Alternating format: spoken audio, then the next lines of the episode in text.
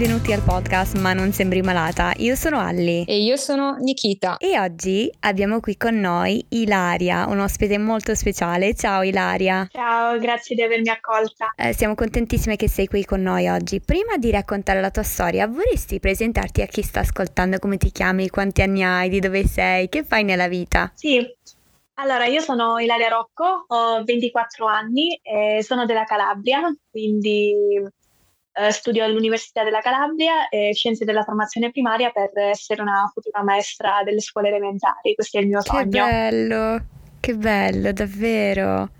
Che bella cosa. Grazie. E Sì. tu sei qui oggi perché anche tu hai una malattia invisibile, o meglio, tante malattie invisibili, no? Sì, ne ho tante. E da dove vorresti partire raccontando di queste diagnosi? Allora, vorrei iniziare da quando è cominciato tutto, quindi quando avevo 11 anni, che sono stata ricoverata d'urgenza in pediatria, Mm, e raccontare come i medici non mi hanno creduta e come mi hanno sempre indirizzata da una via sbagliata e come non mi hanno indirizzata verso una Mm. cura medica che poi ha peggiorato la situazione. E raccontaci un po', quali sono stati questi primi sintomi che ti hanno portata in ospedale? Allora, eh, ho iniziato a vedere delle bolle bordeaux e il rilievo sulle caviglie e i piedi mi si gonfiavano. Eh, pensavo fosse una semplice allergia e mh, siccome io frequentavo la danza, la scuola di ballo in quel periodo avevo 11 anni, la maestra mi aveva detto che molto probabilmente potesse mh, essere un- un'allergia alle- ai collant. Così ho smesso di utilizzarli e il problema è che eh, si è eh, diradata poi su tutte le gambe che si sono gonfiate e non mi entravano più i vestiti. In quel periodo i miei genitori non c'erano con me, erano partiti, quindi io ho nascosto tutta la situazione poiché eh, mio padre doveva subire un lunghissimo intervento molto delicato di ricostruzione della colonna vertebrale e quindi ho, ho evitato di dirgli che non andavo a scuola e fingevo di star bene. A quel punto dei parenti mi portano in, dai medici che eh, scrivono sulla ricetta ricovero urgente per sospetto di vasculite autoimmune. Vengo ricoverata, vengo dimessa dopo un giorno, sono stata quindi una notte e due giorni, eh, vengo dimessa il giorno dopo con eh, questa diagnosi errata di vasculite dicendo sei semplicemente allergica alla panna dolce. E ora qui voi rimanete tutte sconvolte, secondo me, perché non esiste un'allergia del genere e non esiste una Ecco. Diagnosi del genere. Mm, Quindi io, ottimo. io e mia madre smettiamo di mangiare panna, smettiamo di fare dolci con la panna e sembra migliorare la situazione per, per un po'. E ogni volta che io tocco la panna anche per sbaglio, eh, queste chiazze vengono, però vanno via. Dopodiché Mm. cosa succede? Che io ho 13 anni e mm, sono sottopeso per via di molte insicurezze e perdo completamente le mestruazioni, quindi vado in amenorrea e questo durerà fino ai 21 anni. Dopo Mamma la menorrea eh, io ho 15 anni e succede questa cosa stranissima, cioè che all'improvviso io inizio a sentirmi soffocare, inizio a sentirmi stanca, soffocante, eh, inizia a mancarmi l'aria e mi fanno fare le analisi degli accertamenti per la celiachia, celiachia che non c'è, però risulto essere allergica a quasi tutti i carboidrati, tutti i tipi di lieviti, i tipi di pesce, il caffè, le noci, la prugna secca, che altro, i formaggi, gli antibiotici. Quindi inizia un calvario perché eh, non so mai cosa mangiare, non so mai come gestirmi. ehm, arrivo ad avere questi problemi con, con l'alimentazione proprio perché non, non c'era proprio qualcosa di concreto da mangiare, perché addirittura il pane senza lievito veniva a costare 10 euro al chilo. Cavolo. Quindi era tantissimo introvabile, sì. Nel mio paese ero l'unica allergica e invece nel, nel paese limitrofo ce n'erano altre due allergiche ai lieviti. Quindi ci trovavamo noi tre a comprare questo pane senza lievito a, se- a 10 euro al chilo, che era veramente intenso come prezzo. Però smetto di mangiare, tutto sommato sto meglio. Smetto di mangiare questi cibi e sto meglio. L'evento più scatenante invece del- della mia salute è stato quando a 19 anni, per, non si è capito se è uno shock anafilattico interno, che poi spiegherò che cos'è perché a me è stato spiegato, ma io non so se voi avete mai sentito parlare dello shock anafilattico interno senza orticaria. No, mai. Ne parlerò appena arrivo al discorso dell'allergologa. Praticamente cosa succede? Che ehm, mangio una piadina dove mi sbagliano un ingrediente e ci mettono il limone a cui ero fortemente allergica ed entro nel primo stadio del coma. Mamma mia. Inizio a inizio a scappare perché mi sento male, eh, mi rendo conto che sto andando, sto perdendo i sensi e mantenendo la calma perché fortunatamente sono una persona che mantiene veramente tanto la calma in questi casi. Eh. Non mi agito mai, non, eh, riesco sempre a essere molto lucida. Prendo un post-it eh, che ho sempre in borsa con una penna e scrivo shock anafilattico mangiata piadina. Lo do a una persona estranea che scopre essere una farmacista, le svengo fra le braccia e poi mi sveglio in ospedale che, con la gente che mi dice sia appena uscita dal primo stadio del coma.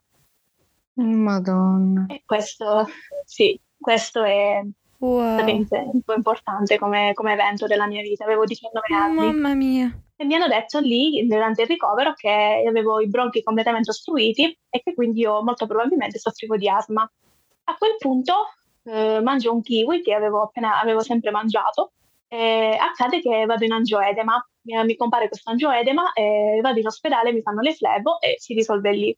Io chiamo mia madre e dico dobbiamo trovare una soluzione, c'è qualcosa che non va nel mio corpo e andiamo, ci consigliano un policlinico di Bari che io onestamente sconsiglio a livello umano, non so se, si, se è una cosa che umanamente si possa accettare quello che è stato fatto perché eh, il dottore mi ha detto che eh, era colpa mia perché io ai tempi soffrivo di depressione e quindi mi ha detto perché mi avete mandato una paziente in depressa, io non le credo, lei non ha nessuna allergia, non, non ha nulla perché purtroppo le analisi in quel momento risultavano eh, tutte negative.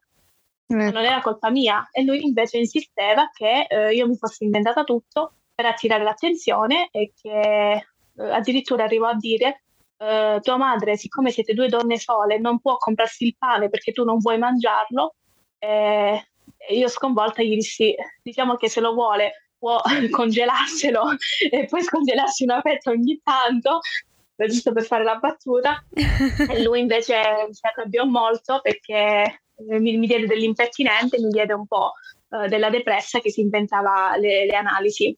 Mamma mia, questo è disumano. Mamma mia. È disumano, è stato disumano eh, mi ha detto che ho rovinato la vita a mia madre, è stato un grande dolore quel mm. medico, è stato un medico che io non consiglio a nessuno, è stato un medico che io ho insultato pesantemente, con cui ho litigato. Eh beh, ci credo. È stato un medico che mi ha dato questo foglio con una terapia, però io non avevo capito di cosa si trattasse.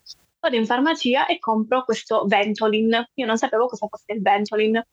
Leggiamo con mia madre, vediamo che cos'è questo Ventolin, perché mi trovo in mano questa bomboletta e le dico mamma che, che cos'è questa cosa, come si usa? Lei legge serve per farmaco broncodilatatore contro l'asma bronchiale. Ci guardiamo, mm. dice scusami, e, e, tu hai l'asma? Cioè, non, non, si era capito, questa cosa non me l'aveva detto, mi ha prescritto il farmaco e non mi ha detto né quando usarlo né come usarlo né perché usarlo. Io ero senza diagnosi di asma.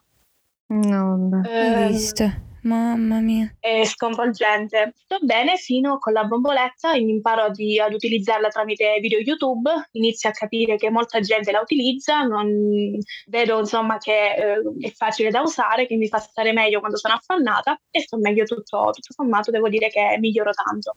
Prima del Covid però eh, cosa succede? Che era il 2 ottobre del 2019, perché il Covid è stato 2020, marzo, eh, 2 ottobre io eh, mentre parlavo al telefono a un certo punto ho un abbassamento di voce molto strano. E, mm. Inizialmente nessuno pensa a uno shock anafilattico, pensi a mal di gola, un po' di reflusso, un po' di tosse. Invece io in, nel giro di due minuti ero praticamente gonfia, con gli occhi lucidi, eh, le labbra che non riuscivo a parlare più e le vie aeree che si stavano ostruendo completamente piena di orticaria. Corro in ospedale, mm. mi fanno tutte le flebo e anche lì mi dicono ancora non è scoperto cosa sia allergica. Io dico veramente no, però ho detto ho mangiato la pasta con il pesto, ditemi voi che cosa può essere. Eh, mi lasciano andare tranquillamente, non vengo trattata male quel giorno, però non vengo neanche indirizzata verso una vera e propria cura o struttura. Succede però che eh, io quel periodo ho uno shock anafilattico al mese fino ad aprile Mm. Fino al 27 di aprile io, anche durante il Covid, ho uno shock anafilattico al mese che riesco a curare tramite punture eh, senza riuscire ad andare precisamente in ospedale perché lo prendo in tempo facendo tre o quattro punture di Benzelan riesco a sgonfiarmi tutto sommato. Il 27 di aprile invece è quello più grave perché eh, stavo passeggiando, a un certo punto eh, iniziano a bruciarmi gli occhi in maniera molto molto strana eh, mi guardo allo specchio e mi stavo combinando una, era un mostro, mm. era un mostro gonfia e spaventoso. Quindi ho iniziato a farmi le punture. Quando mi sono resa conto che potevo smettere di respirare, sono risalita in ospedale. Lì ho incontrato una dottoressa che poi è stata denunciata in futuro per, per quello che ha fatto, e che ha trattato male molto, molto male anche me, perché mi ha detto che era colpa mia, che io dovevo mangiare in bianco, che io mi sono causata il shock anafilattici da sola perché ero io che non volevo indagare. E, oh, mamma. Eh, sì, una, una vera strega, possiamo dirlo. Eh, no, puoi anche dire stronza. Eh? Una persona. ah, ok. ok. Eh, lei insisteva sul fatto che una persona come me, anche se non scopriva cosa era allergico, doveva mangiare in bianco, quindi perdendosi tutti diciamo, gli elementi nutritivi di, di, una persona praticamente. Però una soluzione non è che la dava e ti diceva senti io ti indirizzo verso questo medico o verso questa struttura o ti dava una diagnosi diversa. A quel punto io mi incaponisco e inizio a studiare, inizio a leggere, inizio a documentarmi su internet, faccio un po' il medico di turno e inizio a scoprire che c'è una malattia rara che si chiama FDAIA, cioè un uh, cibo sport, anafilassi cibo sport dipendente. Inizio a parlarne con i medici, inizio a dire mi dovete credere, io sto male, eh, non vengo sempre creduta, altre volte vengo presa per pazza, eh, però ehm, trovo chi mi dice, sai una cosa, appuntati ogni volta quello che mangi, come sei vestita, perché poi anche un detersivo può darti fastidio, e che sport stai facendo, se stai camminando, se stai passeggiando, se stai mh, correndo, e vediamo un po' come va. A quel punto eh, io vado da un'allergologa in ospedale che eh, mi dice no, con la FDA si ci nasce, è impossibile, si mette a gridare come una pazza perché dice quale diagnosi le faccio io, non vengono i pazienti a dirmi che diagnosi hanno, bisogna che eh, vi date una calmata con internet e mi dice però tu una cosa te la posso dire, soffri di dermografismo. Mi ha fatto il test ed effettivamente mi sono gonfiata già con il tocco della penna e mi ha vietato i FANS, i farmaci antinfiammatori non steroidei. Mm-hmm. A quel punto io inizio a notare che eh, la mia tosse peggiora di giorno in giorno e che io non avevo mai scoperto che far, bisogna, bisognasse fare una spirometria o eh, che ci fosse una cura statica per l'asma e poi che il vento ne fosse solo il farmaco al bisogno. Io questo non lo sapevo. Oh però, mamma mia. Inizio a informarmi e mi scarico l'applicazione eh, Asma Zero eh, tramite la pagina Asma Zero scarico l'applicazione eh, dell'asma, mi sembra Vic Asma si chiama, carinissima, e eh, scaricando quell'applicazione mi rendo conto che c'erano delle visite, c'erano delle persone come me, c'erano delle persone che sapevano poco, che sapevano di più, c'erano testimonianze lì sull'applicazione e eh, contatto il, pneu- il, mio primo pneumologo.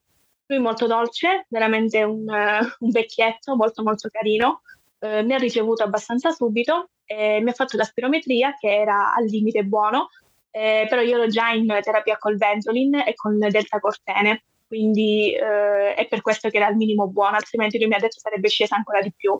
Mi dà una terapia e inizio a stare meglio, inizio finalmente a poter fare una rampa di scale, però non vengo avvisata che il cortisone in, in dosi alte può dare una pressione alta e la tachicardia. Quindi iniziano a notare tutti quanti che io inizio a parlare in maniera molto veloce e non so se lo sto facendo anche adesso.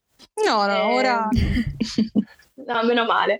Eh, quindi inizio a soffrire di pressione alta e una sera arrivo a 203 di pressione, inizio a sentirmi uh. male, inizio ad avere le orecchie che, che, si, che scoppiano praticamente.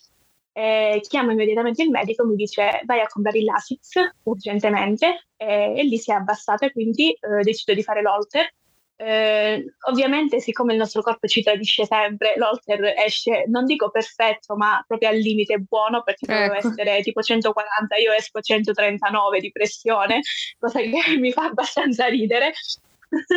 Però, eh, bene o male, sono riuscita anche a far risultare la, la, la tachicardia.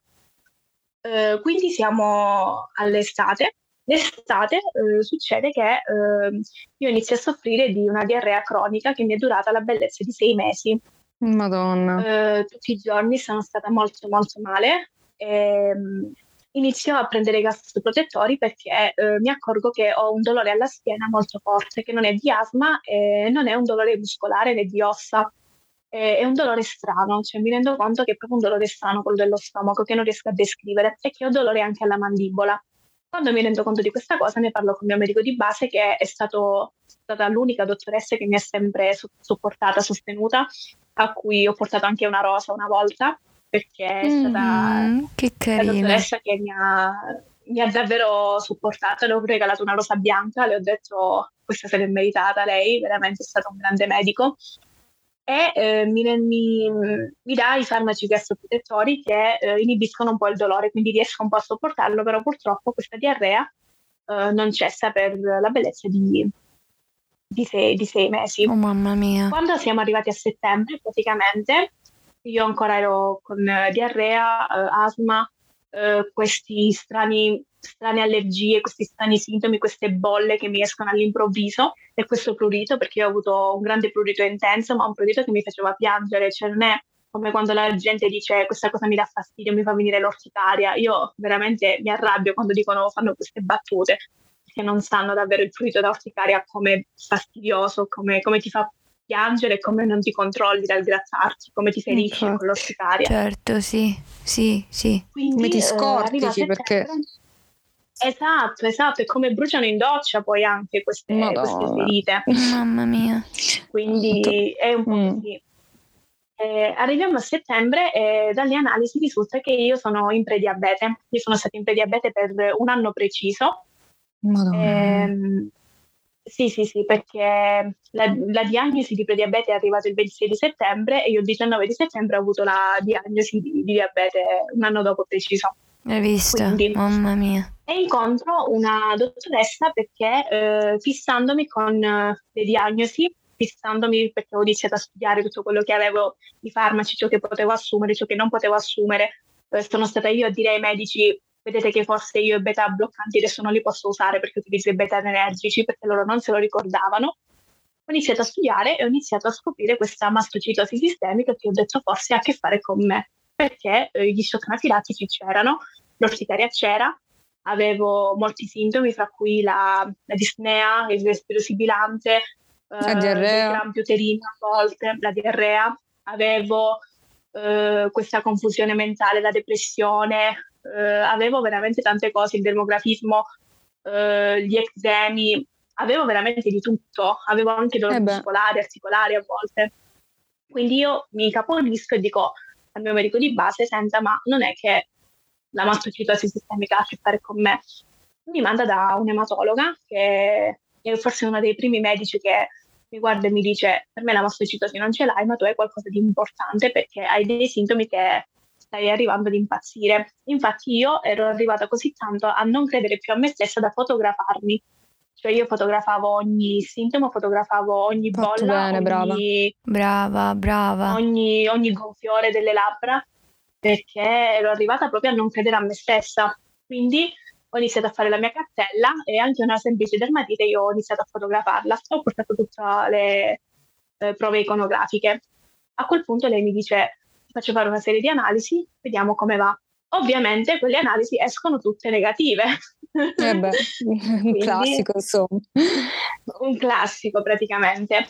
Iana escono negativi, quindi io non avevo anticorpi, autoanticorpi che mi causassero malattie autoimmuni, io non avevo, non avevo nulla, avevo semplicemente un'infiammazione in corso perché i globuli bianchi erano molto molto alti. Lei mi dice a questo punto eh, non c'è mastocitosi, però eh, hai un'allergia e mi manda eh, da, da un'allergologa perché soltanto le IgE erano risultate positive.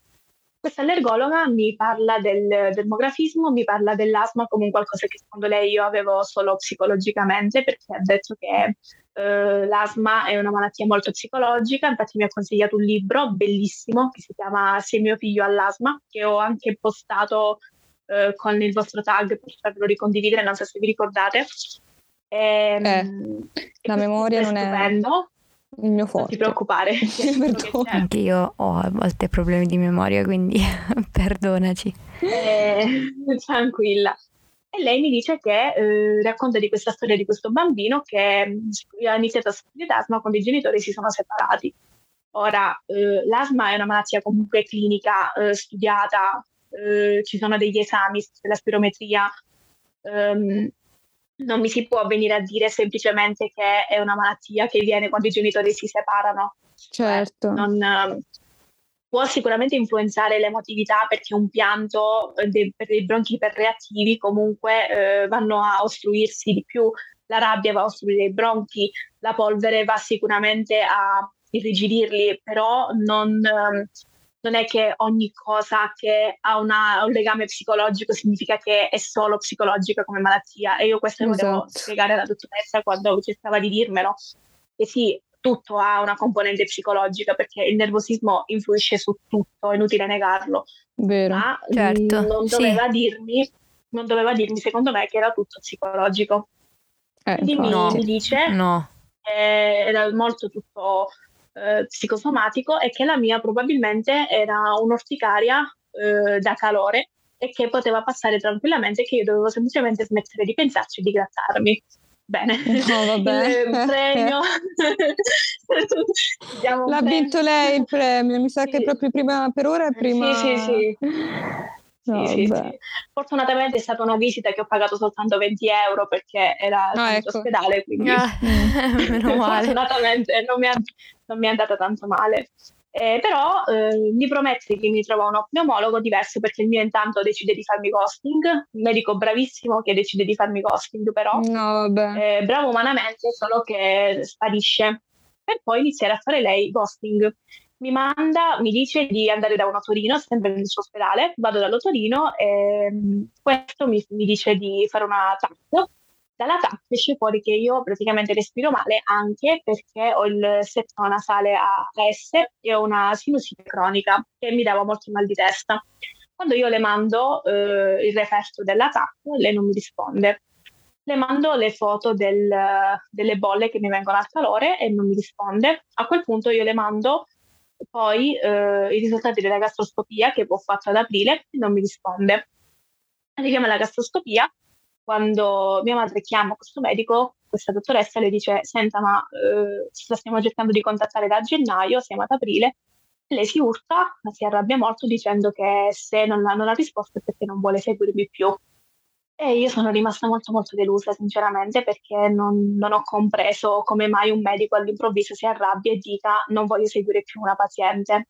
Per un po' di tempo sono passata anch'io fra le persone, quella che, quella che non trovava il medico giusto, quella che era troppo pretenziosa, quella che era troppo presuntuosa, che sapeva più del medico e quindi sembravo io che la persona che non, non riuscisse a trovarsi bene con un medico, quando invece ero io che subivo gaslighting e ghosting dai medici. Eh Appunto. Sì, noi conosciamo bene il gaslighting medico purtroppo. Eh, purtroppo sì. Allora, siamo giunti quindi ad aprile, quando io eh, stavo troppo male di stomaco e mh, mm, decido di fare la gastroscopia. Quello che non mi aspettavo però è che me la facessero senza anestesia, eh, perché eh, io sono allergica a due antibiotici che sono l'Agomentin e il Claulin, ma eh, mi aspettavo che avessero delle alternative o che mi mettessero una flebo di cortisone vicino piuttosto che farmela completamente da sveglia, senza neanche mm. mettermi alla gola. Oh mamma, da sveglia te l'hanno fatta? Sì, completamente da sveglia senza neanche mettermi l'anestetizzante alla gola. È stato il dolore più vicino alla morte che io abbia mai provato, sinceramente. È stato un dolore che eh, non, non, ripeterò mai più in vita mia perché oh, è stato traumatizzante. Ma ci credo, sembra un incubo.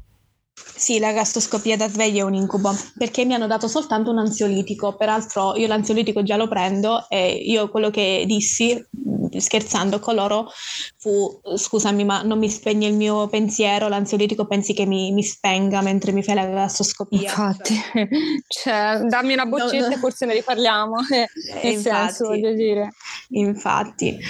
E, ehm, quindi mi fanno questa gastroscopia, mi attaccano all'ossigeno e mi dicono lo facciamo a tutti tranquilla. Io poi ho chiesto in giro, ho scoperto che non, lo, non è vero che attaccano tutti all'ossigeno alla gastroscopia, solo che forse non volevano spaventarmi però eh, vengo attaccata all'ossigeno e mm, mi fanno questa gastroscopia da sveglia dove io praticamente avverto anche non solo la telecamera che scende per quanto avverto le biopsie allo stomaco che mm.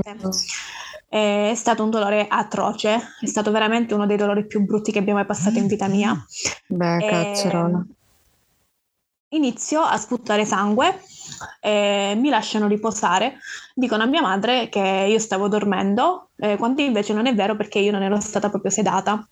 Infatti. Quindi eh, mi mettono l'accesso venoso, mi dicono se stai male chiamaci. Dopodiché io mi riprendo un po' dal dolore, eh, smetto di sputare sangue e il medico dice una cosa che mi ha dato molto molto fastidio, questa dottoressa ha detto hai il, il cardias incontinente, quindi lo stomaco incontinente, produci molta bile, eh, però eh, la tua gastroscopia, testuali parole, è di una banalità imbarazzante. Ora, oddio. esatto, per una persona che sta soffrendo, anche se ha semplicemente un po' di reflusso, e il reflusso non è mai una cosa semplice perché è molto doloroso. Infatti. Ma nel caso che fosse solo il reflusso, non puoi parlare a una persona come di una banalità imbarazzante del proprio dolore.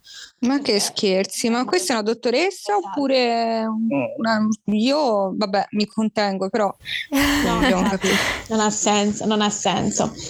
Io mi metto a gridare perché mi dà come cura le bustine che eh, danno anche le donne in gravidanza per il reflusso. Io dico, aspetta, se io ho un problema di stomaco incontinente, tu non puoi darmi le bustine delle donne in gravidanza, mi devi dare una cura vera e propria. Lei dice no, non serve, non ti preoccupare, puoi resistere, eh, prenditi queste, queste Marialle o prenditi il Gaviscon. Io mi incaponisco ancora di più e dico il Gaviscon non può essere per una persona che ha lo stomaco con un problema se lo prendono tutti, cioè non so se mi sono spiegate nel ragionamento. Sì, sì, sì, ho capito. Eh, non, non possono esserci dei farmaci così semplici. Eh, e mi dice, eh, siccome ero a digiuno dal giorno prima, mi dice adesso puoi mangiare quello che vuoi. Quindi io e mia madre ci andiamo a fare due panini, mangiamo e io inizio a vomitare sangue perché eh scopro, dopo, scopro dopo che con la gastroscopia devi mangiare freddo, soprattutto dopo le biopsie, mangiare del gelato e qualcosa di cremoso che non sia sicuramente un panino che va a graffiare la gola. Quindi eh, vomito sangue e sto male, perdo sangue anche, si attacca anche ai capelli, cioè sto veramente male. Ehm, e più eh, mi arrabbiavo, più lo perdevo anche dal naso. Quindi poi inizio a calmarmi, mi metto a dormire e mi, mi rilasso. Dopo due giorni ehm, scopro, escono le analisi che avevo fatto dei giorni prima e scopro di avere un valore della tiroide elevatissimo, cioè gli anticorpi che dovevano essere mini, massimo 9, io li ho a 998. Mamma mia. Mamma mia. Elevatissimo elevatissimo. A quel punto, eh, dopo due giorni dall'aver vomitato sangue, io mi trovo eh, dall'endocrinologo che mi spiega un po' che cos'è la malattia autoimmune della tiroide. Quindi non solo ho dovuto accettare la gastroscopia, il vomito del sangue, vomitare sangue e tutto, per quando mi sono trovata anche nella situazione di dover accettare un'altra malattia. Non contenta la vita, quella settimana mi sono rotta pure il dito. Quindi, eh, insomma, è stato, è stato, è stato un po' così. Arrivo a maggio, quindi inizio ad accettare, a capire la tiroide come va, inizio a capire come curare lo stomaco, inizio ad accettare soprattutto di avere un problema anche allo stomaco e arriva finalmente la diagnosi di orticaria autoimmune. Sono andata dal dermatologo allergologo e gli ho detto testuali parole. Ho detto, senta, io ne ho visti tanti. Ora lei mi deve dire se io ho l'orticaria colinergica o l'orticaria autoimmune. Lui mi guarda e mi fa, ha il dermografismo? Sì. Ok, la tua è autoimmune eh, mi fa la diagnosi, mi spiega che cos'è l'istamina, ma io già lo sapevo perché ormai, come voi sap- sapete, siamo tutte maestre di noi stesse, praticamente il medico di noi stesse. E quindi mi spiega un po' che cos'è e io a quel punto porto la rosa al mio medico di base perché le dico ce l'abbiamo fatta, almeno abbiamo una diagnosi, sappiamo perché ho queste, ho queste bolle. In realtà eh, queste bolle, a detta di un medico, non è tanto orticaria quanto la vasculite autoimmune, perché se vi ricordate abbiamo parlato prima del ricovero di pediatria dove c'era questa diagnosi poi smentita di, di vasculite autoimmune che poi ritornerà. Infatti, che cosa succede? Che io a giugno faccio un holter cardiaco e scopro, oltre ad essere tachicardica, scopro di avere il blocco di branca destro al cuore e scopro di avere il Mobitz eh, secondario tipo 2 cioè che la notte io perdo gli impulsi, quindi divento bradicardica, ho 45 battiti al minuto e mm, ci sono dei momenti brevi in cui eh, si perdono completamente gli impulsi elettrici.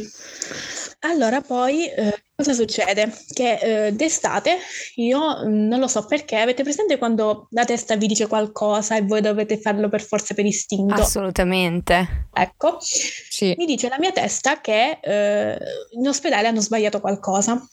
Quindi io vado e richiedo la cartella clinica di 12 anni prima del- di pediatria. Vado lì e dico datemi la cartella clinica, sono passati 12 anni, non fa niente, trovatela, pago. Ho pagato due volte perché la prima volta non l'hanno trovata, la seconda ho detto insistete, trovatela. E ce l'ho fatta. A quel punto scopro una cosa che mi ha, mi ha sconvolta, cioè che io lì eh, sulla diagnosi della cartella clinica non risulto con allergia alla panna, ma risulto con una vascolite autoimmune e non mi era stato detto niente. Cioè io risultavo avere una malattia autoimmune da quando avevo 11 anni e io non sapevo nulla. Terribile. Terribile, infatti è da denuncia. Ma infatti.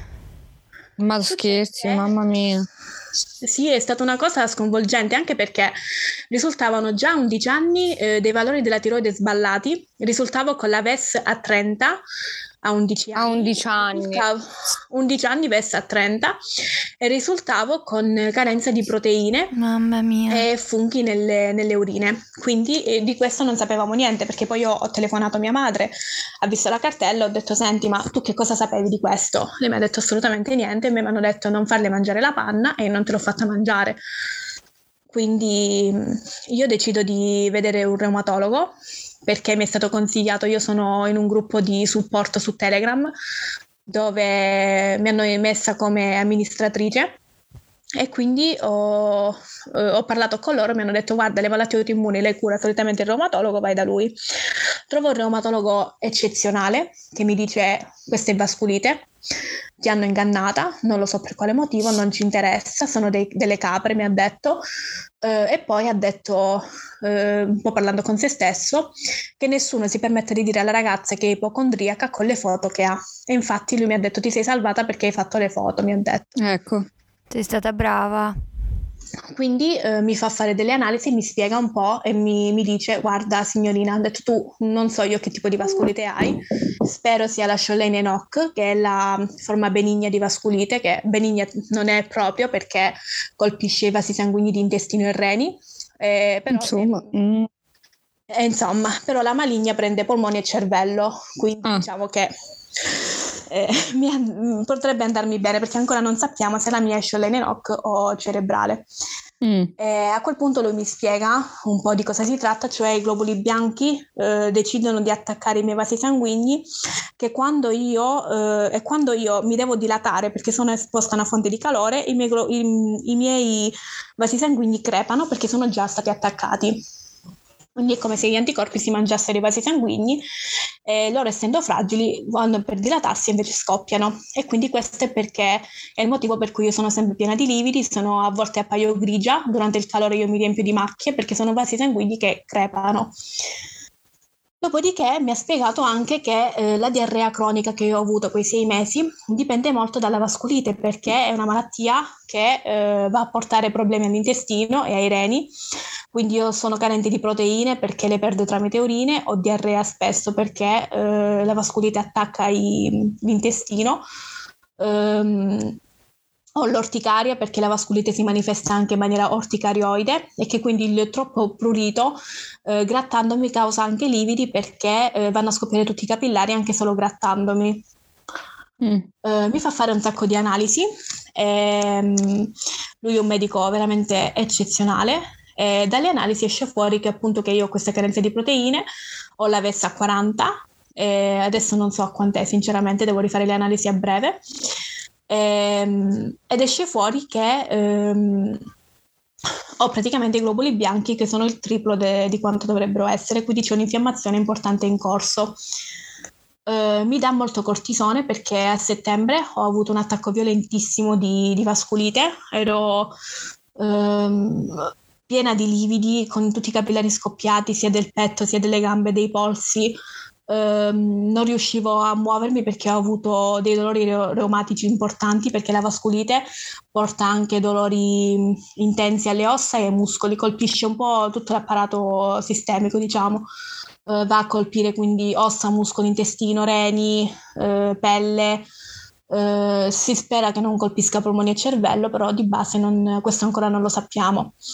Ehm, mi fa fare queste, queste, analisi e mi dà molto cortisone. Eh, il cortisone purtroppo nel giro di sei giorni io mi rendo conto che eh, sto male, sto molto male, misuro la glicemia ed era arrivata a 216, quindi praticamente io ero già diabetica. Eh, il giorno dopo, siccome io sono una persona che non si perde d'animo, sono una persona molto pratica, eh, senza dire niente a nessuno, non ho detto niente neanche a mia madre, vedo che va al lavoro il giorno dopo, eh, mi sveglio, vedo che non c'è in casa, mi vado a fare le analisi, le pago perché tanto dovevo fare soltanto quelle della glicemia, quindi ho pagato tipo 5 euro e le ritiro eh, il pomeriggio alle 4. Lei torna a casa, le dico mamma ti devo dire una cosa, sono uscite le analisi, eh, io sono diabetica. Eh, è stato un po' un colpo più o meno, ma perché eh, un colpo sapere che non le avevo detto niente, perché comunque eh, non volevo farla preoccupare, perché poteva essere che era un periodo per il cortisone e che le analisi uscissero buone. Però non è stato del, del tutto un brutto colpo perché lo sapeva già da un anno. Quindi eh, inizio a... Non, so, non ho sentito bene, scusami. No, no, de- eh, t- tanto è un continuo dire cavolo, madonna, cose così, ah, perché okay. davvero l'aria... Eh, è assurdo, eh, è assurdo. È assurdo, sì, è assurdo, sì. Quindi inizio a rendermi conto che col diabete devo darmi una, eh, una regolata, nel senso che devo urgentemente andare dal medico perché è una cosa più che seria. Quindi eh, faccio tutto quello che devo, mi attaccano il sensore, mi spiegano che io eh, sarò un, molto probabilmente un futuro tipo 1, che per adesso io ho il diabete tipo 2 da cortisone e, e che sono in cura con la metformina. Uh, però l'esordio del diabete è stato molto violento perché per quanto io non avessi una glicemia a 400 o 500 come i classici diabetici, uh, il mio corpo già era debilitato da altre malattie, quindi partiamo da questo presupposto. Uh, seconda cosa, io ho avuto questo esordio violento perché ho iniziato a bere 7 litri d'acqua, la notte non dormivo perché giustamente poi dovevo eliminare quest'acqua. Uh, ero stanca, ma una stanchezza molto cruda, nel senso che io ogni due ore dovevo dormire circa 40 minuti. Eh, poi ho avuto un picco di glicemia basso, cioè 54, ed è stato veramente molto, molto importante perché ho rotto gli occhiali, perché mi sono tirata praticamente l'armadio in faccia cadendo. E, ehm, quindi sono stata molto male con l'esordio del diabete, sono stata male per circa tre settimane che mi hanno molto debilitata e poi man mano mi sono ripresa grazie alla, alla, terapia e al diabetologo che è anche il mio endocrinologo, quindi mi cura anche la tiroide, che è una persona disponibilissima e veramente molto molto buona, perché finalmente io poi mi sono riscattata, perché quando ho iniziato a trovare medici che mi hanno creduto, perché dopo che arrivava una diagnosi dopo l'altra qualcuno si rendeva conto che i problemi c'erano davvero. E, ehm, quindi mi sono accorta poi effettivamente che eh, non ero io che non mi trovavo bene con i medici che li insultavo, ma mi sono accorta che erano altri, alcuni medici che mi facevano gaslighting e che mi manipolavano per farmi credere che ero io il problema perché penso che non sia normale quello che mi è accaduto, penso che non sia normale che in ospedale ti facciano una diagnosi e te ne dicano un'altra, non penso sia normale scoprire dopo 12 anni che avevi una malattia autoimmune e che forse se io avessi curato prima con immunosoppressori io oggi non avrei gli anticorpi positivi a quattro malattie, forse io non sarei stata arrabbiata così tanto e non sarei tachicardica, né avrei il Mobitz e non so che altro, sinceramente, perché poi la rabbia prende e, e a volte è difficile gestirla. Fortunatamente sono seguita da una bravissima psicologa che mi supporta da morire. Uh, adesso io uh, sto avendo problemi con uh, un trombo che è molto molto doloroso perché la vasculite causa trombi e io purtroppo essendo in amenorrea perché la menorrea sì è passata a 21 anni però è tornata adesso a prendere il cortisone quindi io devo stare perennemente sotto anticoncezionale. Uh, il problema è che l'anticoncezionale uh, dà di suo trombi e avendo la vasculite uh, io ero sempre stata a rischio. Quindi adesso sto soffrendo di questa cosa molto molto dolorosa. al momento ho anche dolori muscolari, non lo so per quale motivo. E devo dire che fisicamente soffro molto, però non è mai come il non riconoscermi allo specchio, cioè il dolore più grande per me adesso è che il cortisone mi, ha cambiato, mi abbia cambiato i connotati, mi abbia devastata un po' la faccia, la pelle. Ehm, un po' di, di, queste situazioni, i capelli, ehm, è un po' questo, però penso che a un certo punto anche il non riconoscersi va accettato e bisogna poi andare comunque avanti per cercare sempre una cura nuova perché io credo che nel 2022, quasi 23, ci siano delle alternative e che oggi i farmaci possono veramente salvare le vite per quanto danneggino da una parte perché io dal cortisone sono stata sia salvata sia danneggiata però sto in piedi comunque eh, ed è quello che, che, conta, cioè la possibilità veramente di eh, fare qualcosa di concreto che per me sta diventando studiare, realizzare i miei sogni, stare con i bambini. E mi auguro veramente che quello che è accaduto a me in ospedale non accada più a nessuno perché è da denuncia, è da denuncia perché se io mi fossi curata prima a 11 anni molto probabilmente io di quello che ho oggi avrei soltanto la vasculite o avrei soltanto qualcos'altro, um, però non, non di certo sette patologie. Esatto. Esatto. Ilaria, una domanda. Mm, sì. Cosa diresti all'Ilaria del passato e a quella del futuro invece? Allora, all'Ilaria del passato direi che deve credere più in se stessa perché eh, si, è, si, è, lasciata convincere che era, era, pazza, si è lasciata convincere che uh, non valesse niente, si è lasciata convincere che il suo corpo fosse un rottame è incurabile, in, in, diciamo da non poter neanche essere sistemato. E, ehm, però sono orgogliosa che comunque l'Ilaria del passato a un certo punto ce l'ha fatta a lottare e a dirsi va bene, proviamo a fare le foto e vedere cosa, cosa può fare eh, quindi semplicemente le direi di credere più in quello che dice lei, mettersi in discussione un pochino di meno e andare un po' per la sua strada. All'Ilaria del futuro eh, vorrei dire di avere più, più, coraggio di quello che sta avendo adesso. Vorrei dirle che mm, può, può, passare un brutto momento, che si riconoscerà allo specchio un giorno, che un giorno non avrà più paura di incontrare una persona eh, con cui magari condividere la vita solo perché si sente a disagio col proprio corpo. Vorrei dirle che eh, non è vero che non potrà lavorare con i bambini solo perché è malata, come qualcuno le ha detto, e vorrei dirle che eh, tutto quello che ha fatto ci è arrivata da sola perché non è stata creduta per molto tempo. Vorrei dirle che non è stato facile Sicuramente però se ci è arrivata da sola è perché ha lottato tanto strenuamente con i denti e che quindi la forza non è vero che non ce l'ha, che anche quando non si riconosce allo specchio è semplicemente un brutto momento, ma è la sua visione di se stessa, non è la realtà. Quindi io le direi veramente di farsi un altro poco di coraggio in più e vedere che poi si risolve, di avere, non dico pazienza perché pazienza penso che me ne sia stata chiesta tanto, però di aspettare un po' di più e insistere per le terapie. Quindi le direi questo.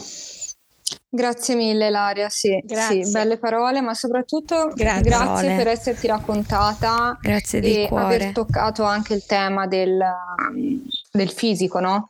Grazie. Quando non ti riconosci allo specchio, eh, anche lì è una grande, immensa sfida, no? Con se stessi alla fine. E, Vero. Quindi grazie di cuore, Laria. Grazie, grazie a voi per avermi dato questa occasione. È veramente stata una grande opportunità. È stato un piacere per noi ascoltarti perché non è mai facile raccontarsi e, e tu lo fai, eh, cioè le tue parole anche su Instagram eh, hanno tanta forza. Eh, infatti vorrei chiederti il tuo nickname così chi sta ascoltando può andare a seguirti perché davvero ehm, se non ti seguono già devono subito andare a seguirti perché perdono, perdono tanto. Ok, allora io sono Ilaria Roccos, quindi Ilaria Rocco S finale.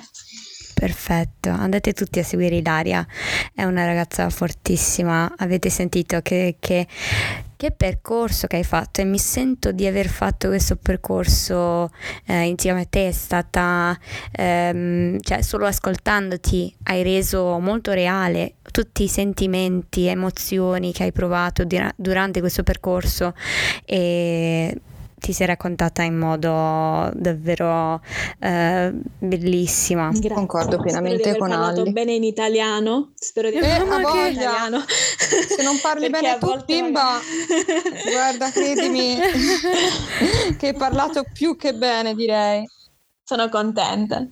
Sono veramente contenta, ragazzi. Sono contenta anche io mi avete dato un'occasione veramente per eh, sfogarmi, per parlare, per raccontare una grande ingiustizia che ho subito e che veramente non deve accadere mai più e soprattutto Bravo. io auguro a tutte le persone che si rivedono anche in un minimo nelle mie parole di essere stati manipolati da un medico di trovare subito qualcun altro, di fotografarsi sempre, di re- credere al proprio corpo perché il nostro corpo ci parla e se noi che ci conosciamo ci diciamo che è ansia, allora significa che è ansia, ma se noi sappiamo, abbiamo solo un minimo dubbio che il nostro corpo ci stia dicendo qualcosa, è bene indagare. Io questo è l'invito che faccio a tutti, perché è veramente fondamentale ascoltare il proprio corpo, perché noi ci conosciamo, noi stiamo 24 ore al giorno per 7 giorni ogni volta con il nostro corpo e siamo noi che sappiamo chi siamo, quindi se noi pensiamo che ci sia qualcosa che non funziona nel nostro corpo, è bene veramente indagare e non non lasciarsi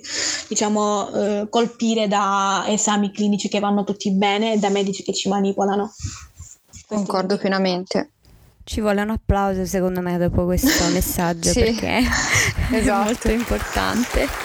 esatto, concordo. Grazie a te Ilaria.